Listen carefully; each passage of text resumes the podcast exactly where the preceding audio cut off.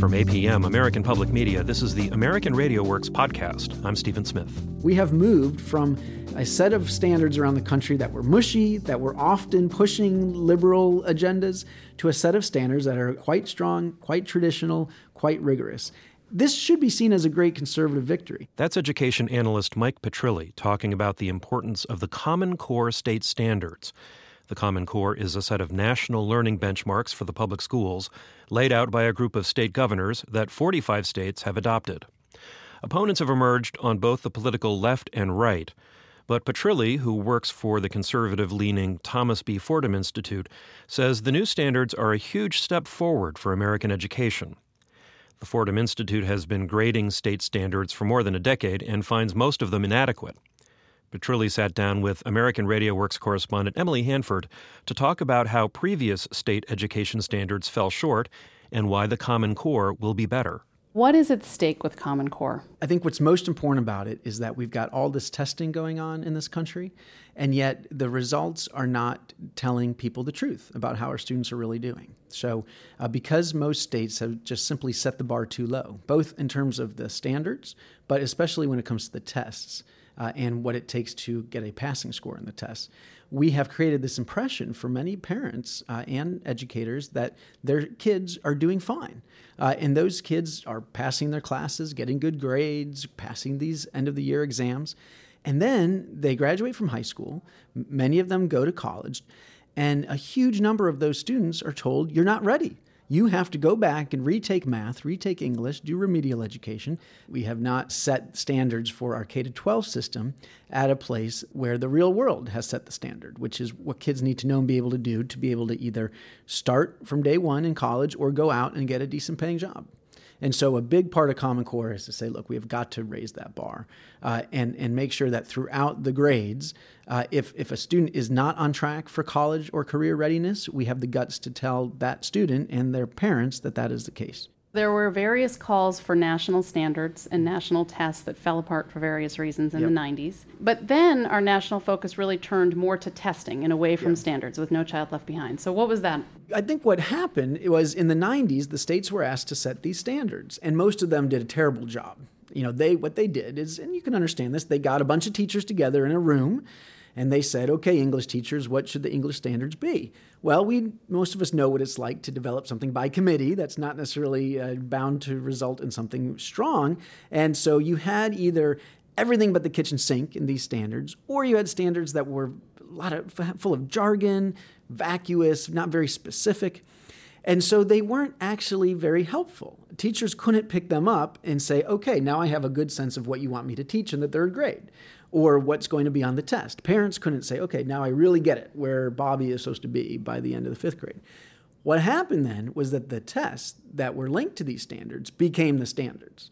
Uh, because there wasn't much on the standards, people just looked at what was on the test and said, okay, now I know what they're asking for, and I'm going to teach to that because the tests were relatively cheap, uh, because they were relatively low level, um, particularly because the passing scores were set so low. Uh, what were on those tests were very low level skills. And so, particularly in schools where students were not doing well, where a lot of kids were poor, especially, there was a lot of pressure to teach to those low level skills. And that's exactly what happened you were grading these states for so many years and giving them pretty consistently bad grades. Yep. And there were certainly other people who were talking about how bad the standards were. Yep. So was that creating any pressure on them? Like what was going on? well, we, we wanted it to. I mean, to be honest, uh, we would come out with these reports and we would feel like that the press would report on them, but the states largely ignored them. For many years, what you know, unfortunately, we would go back and look at these state standards, and many were still getting D's and F's, and that was because their standards were just terrible a few states over time started paying attention to them. There were always some exemplar states, even from the beginning, a handful of states that we thought had solid standards. California, we thought had very good standards. Indiana, uh, eventually Massachusetts came to adopt some very good standards. And some states, to their credit, did start to look to those other states. The District of Columbia, for example, uh, developed a great set of standards modeled on, on what Massachusetts and Indiana had done. There was some movement, but the picture was not getting dramatically better. Meanwhile, we were doing some analyses of the tests and trying to understand where they were set. And, uh, and it was very clear that the tests were continuing to be set at a very low level. You know, so states would report, for example, that 80 or 90% of their kids were proficient in reading and math, doing great. And we would know from the National Assessment of Educational Progress, a more independent assessment, that no, actually the numbers were more like 20 or 30%. So somebody wasn't telling the truth. So, the Council of Chief State School Officers and the National Governors Association finally came together and started to really make these standards. And then it was pretty quick. Yeah, well, so they, they did. They started in 2007. Uh, by 2008, 2009, they were working on drafts. And along the way, of course, President Obama was elected. Uh, we were in the middle of this, this terrible economic crisis. Uh, he passed uh, through Congress the economic stimulus bill. Part of that was $100 billion to basically bail out the public education system and to keep teachers from getting fired. He pushed for a $4 billion race to the top program. This would be an attempt to try to encourage states to embrace reforms. And if they did so, they would get a chance at winning a piece of this $4 billion. Now, the states were desperate for the money. This was a time of, of great crisis. And so states were real interested. And importantly, uh, but but also in, in some ways tragically, uh, the administration included Common Core as a part of that race to the top. They said if you adopt these Common Core standards, you will have a better chance at winning this money. And very quickly, 45 states plus the District of Columbia signed up. And there's little doubt that the race to the top incentive was a big part of that. Now, I think that we still would have seen a few dozen states go forward with the Common Core even without race to the top, but I don't think we would have gotten anywhere near 45 were it not for that federal incentive. Now, the, the downside is that uh, this has become a poison pill for many people on the right. Uh, you know, all along, the design was it was going to be state led, this was going to have no federal involvement. Suddenly, it was a federal incentive, this money, uh, that was encouraging states to participate. And this be- made, made Common Core uh, really a, it, was a deal breaker for many people on the right. There was, it was now tainted by federal involvement, and that was a big problem. What about the standards themselves? What's yeah. so good about the Common yeah. Core standards? So when we looked at these standards, we graded them a, a B plus for English and an A minus for math. So we think they are solid but not perfect, uh, but they're quite good. Uh, the math standards are particularly good when it comes to teaching arithmetic in the early grades. They are very solid, in many ways, very traditional, even conservative. They want kids to know their math facts, their times tables. They don't want little kids using calculators. They really understand that young kids need to know their arithmetic cold so that they can later get on to the more higher level math and the conceptual understanding. Uh, the English standards are particularly strong at teaching phonics and other forms of early reading to make sure kids learn how to decode uh, the English language. And then they also do something very important that almost no other states had done. They said, once kids learn how to decode the language, the way they're going to become better readers is if they read a lot of challenging fiction and nonfiction, that we have got to bring back history, science, literature, art, music, civics back to the elementary school curriculum. So, where did all of that science and history and mm-hmm. nonfiction go in elementary school and why? You know, I think in, in some respects it's been gone for a long time, right? I mean, there has been for, for decades an, this idea that reading is a skill. Uh, and that uh, it's first the skill of decoding the language, that part's true, but then that you have to teach skills like finding the main point of a paragraph and, and learning about narrative and all these sorts of things.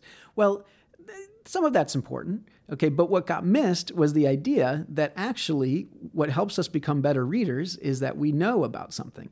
Some great studies showing that kids who may look like they're terrible readers, if they know about baseball and love baseball, and you give them a passage about baseball, they look like they're great readers, right? It's the content knowledge that allows us to make sense of whatever we read. So, what we have to do with young people then is give them that content knowledge and systematically in all of these different domains. Uh, and that part, I think, has been missed. Then I think no no Child Left Behind further put pressure on schools to get rid of history and science because there was this manic focus on boosting reading skills, boosting the math skills. And unfortunately, many schools responded by saying, well, we're just going to double down on reading. and on math, and do even less history and science. We'll get to that later. And that was a tragic mistake. And I, I think the Common Core standards are in many ways trying to correct that. So, your previous research on standards shows that the old state standards sort of were treated like wallpaper. You know, a lot of people didn't really pay attention to them. So, what's different about Common Core? How come this isn't going to be the same? I think the lesson from, from the last 15 years is that what's on the test at the end of the day becomes the standards. And so these new assessments, these new tests that are being developed are critically important. And the question is are they going to be faithful to the challenge and rigor of the Common Core? If they are, then teachers will look at those tests and say, okay, I really, they're serious. I get it. What they want me to teach these higher level skills and, and this real content knowledge. If they're not, we're going to go back to, you know, teaching what's on the test. So that part is a work in progress. Um, I do think that because the standards are, are clearer, there are fewer of them, they're more focused, teachers are telling us that they're more teachable, they're paying more attention to them. They feel like they're giving them clearer direction about what they're supposed to teach than the old standards do. So, in that respect, I think uh, you know there's reason to be optimistic. So, what are your biggest concerns about the the legislative sessions coming up soon? You know, what what are you worried about could happen with the Common Core effort so far?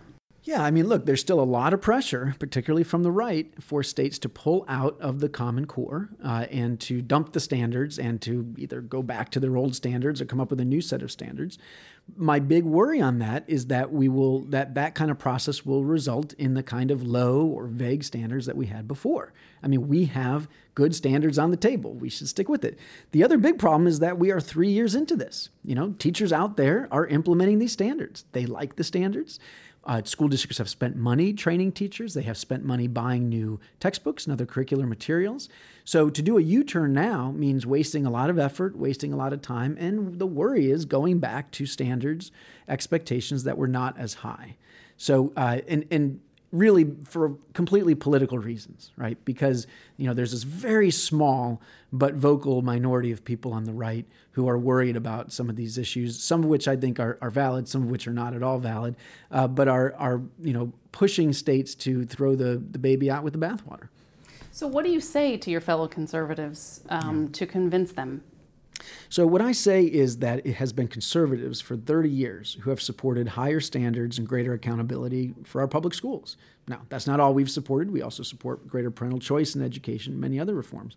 But that we have pushed for this. Uh, since Ronald Reagan, we have been pushing for greater accountability and higher standards. And finally, we have this we are on the cusp of a great victory. Now, I understand the federalism concerns, but for me, uh, the, you know, this federal taint, while a problem, uh, you know, I think is outweighed by all the positives that come along with the Common Core. Okay, so are you convincing your fellow conservatives? Well, we haven't lost any states yet so look, I, I think that for, for all the noise and uh, for all the activity, it's pretty impressive that we still have 45 states plus the District of Columbia on board. Haven't lost a single state. Uh, haven't had a single state say they're no longer going to use the Common Core standards. Now we have had a few states say they're not going to use the related assessments, and again, that's that's totally that is their right to do that. Um, we'll see. It's going to be another tough legislative session the challenge for opponents is to figure out what their plan B is. You know, we are at this point only 15 months away from the first assessments to be used with these Common Core standards. So, if it's not going to be the Common Core, what else are they going to use next school year to assess students? And I don't think they have a, a realistic answer for that. That was education analyst Mike Petrilli of the Fordham Institute talking about the road ahead for the Common Core, a set of public school learning standards that 45 states and the District of Columbia will start using this fall. He spoke with American Radio Works correspondent Emily Hanford. In the coming months, we'll have more about the new standards and how they're supposed to be changing teaching and learning find out more about that here on the podcast. You can find a link to the Fordham Institute's review of state education standards on our website, as well as their review of the Common Core. That's at AmericanRadioWorks.org. While you're there, browse the archive of more than 100 documentary projects and let us know what you think of our coverage. AmericanRadioWorks.org. We're on Facebook at American.RadioWorks, and you can follow us on Twitter at AMRadioWorks. Support for American Radio Works comes from Lumina Foundation, the Spencer Foundation, and the William and Flora Hewlett Foundation. I'm Stephen Smith. Thanks for listening. This is APM, American Public Media.